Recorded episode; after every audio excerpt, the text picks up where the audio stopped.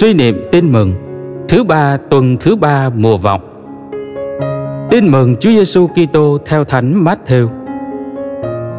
Các ông nghĩ sao? Một người kia có hai con trai. Ông ta đến nói với người thứ nhất: "Này con, hôm nay con hãy đi làm vườn nho." Nó đáp: "Con không muốn đâu." Nhưng sau đó nó hối hận nên lại đi. Ông đến gặp người thứ hai và cũng bảo như vậy. Nó đáp: "Thưa ngài, con đây.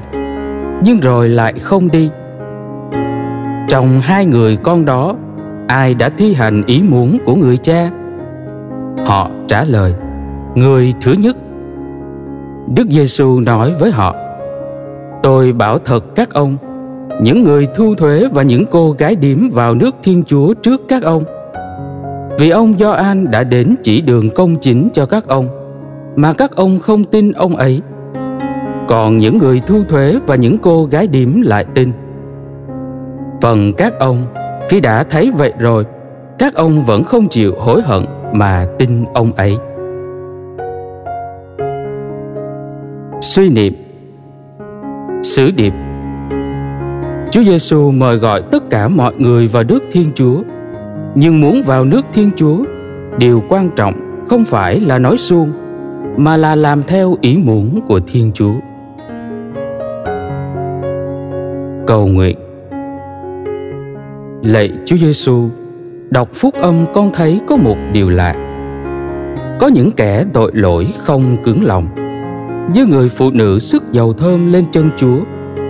Ông gia kêu trưởng phường thu thuế người trộm lành chỉ cần vài lời nhẹ nhàng hoặc một cử chỉ nhân ái của Chúa cũng đã đủ để đưa họ trở về còn những người vẫn tự hào mình là công chính như nhóm biệt phái như các luật sĩ được nghe bao lời của thánh Gioan tiền hô cũng như của Chúa.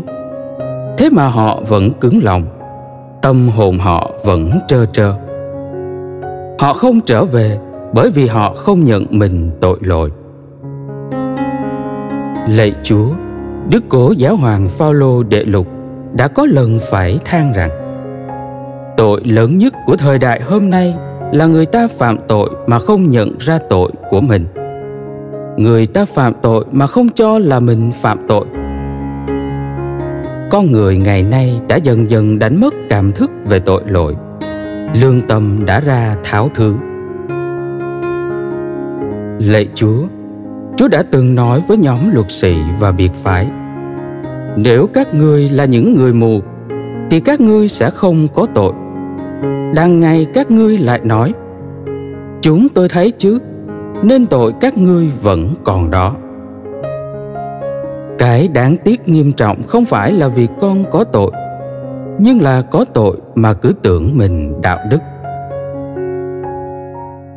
Lạy chúa, xin đừng để con tự mạng tưởng mình không có gì cần phải sám hối cải thiện xin cho con luôn biết khiêm tốn đứng vào hàng ngũ của các tội nhân để luôn được tha thứ và nhận được nhiều hồng ân Chúa ban.